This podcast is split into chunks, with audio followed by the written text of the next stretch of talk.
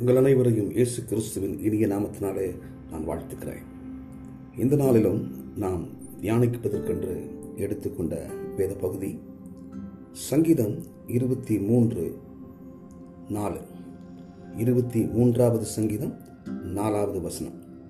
நான் மரண இருளின் பள்ளத்தாக்கிலே நடந்தாலும் பொல்லாப்புக்கு பயப்படேன். தேவரீர் என்னோட கூட இருக்கிறீர். உம்முடைய கோடும் உம்முடைய தடியும் என்னை தேற்றும்.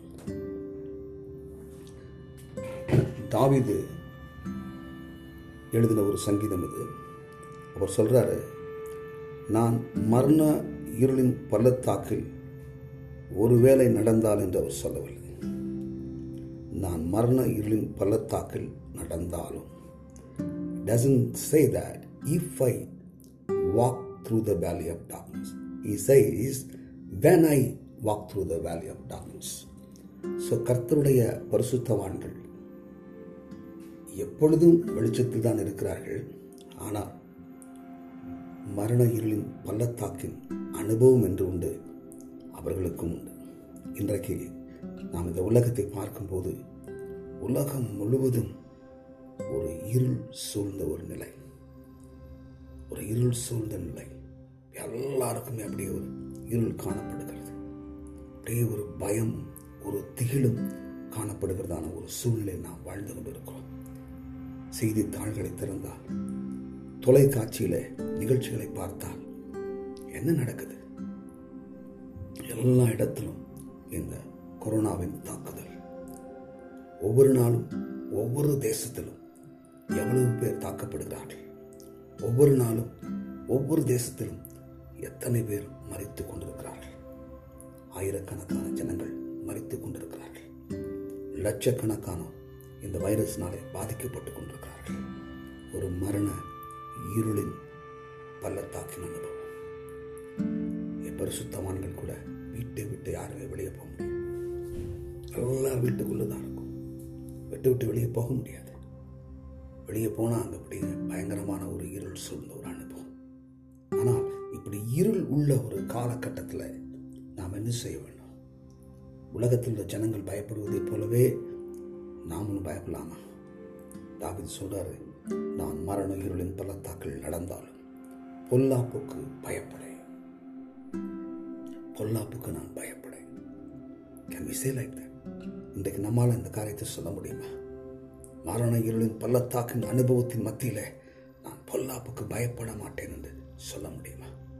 அவர் அப்படி சொன்னதுக்கு அவ்வளோ கான்ஃபிடென்ட்டாக இருந்ததுக்கு ஒரு காரணம் என்னன்னா தேவரீர் என்னோட கூட இருக்கிறேன் God is with us amen எந்த சூழ்நிலையிலும் அவர் நம்மோடு இருக்கிறார். நீ கடக்கும் போது நான் உன்னோடு இருப்பேன் இருக்கிறேன் நீ அக்கினி ஜுவாலையினை கடக்கும் போது உன்னோடு கூட நான் இருப்பேன் இருக்கிறேன் அதைத்தான் தேவன் நிரூபித்திருக்கிறார் சரித்திரத்தில். இஸ்ரவேல் ஜனங்கள் அங்கே செங்கடலை கடந்து வரும்போது தேவன் அவர்களோட கூட இருந்தார். அவர்கள் யோர்தானை கடந்து வரும்போது தேவன் அவர்களோட கூட இருந்தார். அக்கினி ஜுவாலை சாத்ராக் மேஷாக் யாக் ஆபத்திலேக்கோ என்பவர்கள் அதுக்குள்ளே போடப்பட்ட போது தேவன் அங்கே இருந்தார். சிங்க கெபிலே தானியலை போட்டார்கள் அந்த கெபிக்குள்ளே தேவன் இருந்தார். இம்மானுவேலாய் அவர் நம்மோடு கூடவே இருக்கிறார். நம்மோடு கூடவே வருகிறார். நான் உன்னை விட்டு விலகேன் என்று சொல்லியிருக்கார். உன்னை விட்டு விலகுவதும் இல்லை. உன்னை கைவிடுவதும் இல்லை என்று சொல்லியிருக்கார். நம்மோடு கூடவே இருக்கிறார். அவர் கூட இருக்கிறதுனால இருள் சூழ்ந்த பள்ளத்தாக்கை கூட பயம் இல்லாமல் நாம் கடந்து போக முடியும். ஏனென்றால் நமக்கு பள்ளத்தாக்கு இருளாய் காணப்படலாம். ஆனால் நம்மோட கூட வருகிறவர் நமக்கு வெளிச்சமாயிருக்கிறார். நம்மை வழி நடத்துகிறவர் வெளிச்சமாயிருக்கிறார். அவர் தான் நம்முடைய வெளிச்சம். ஸோ இருண்ட பள்ளத்தாக்கு இருந்தாலும் அந்த பள்ளத்தாக்குக்குள்ளே நமக்கு ஒரு வெளிச்சம் உண்டு. அந்த வெளிச்சம் நம் ஆண்டவராக இயேசு கிறிஸ்து. ஆகவே நாம் பயப்பட வேண்டியது எதை குறித்தும் கலங்க வேண்டியதில்லை. என்ன நடந்தாலும் என்ன இடரான சூழ்நிலையில் காணப்பட்டாலும் எவ்வளவு பொல்லாத ஒரு சூழ்நிலை இந்த உலகத்திலே காணப்பட்டாலும் எவ்வளவு பெரிய அந்தகாரம் காணப்பட்டாலும் நம்முடைய தேவனாய கர்த்தர் நம்மோடு இருக்கிறார். நம்மை இந்த சூழ்நிலையிலிருந்து வெற்றிகரமாக தேவன் ஒரு நாளிலே வெளியே கொண்டு வருவார்.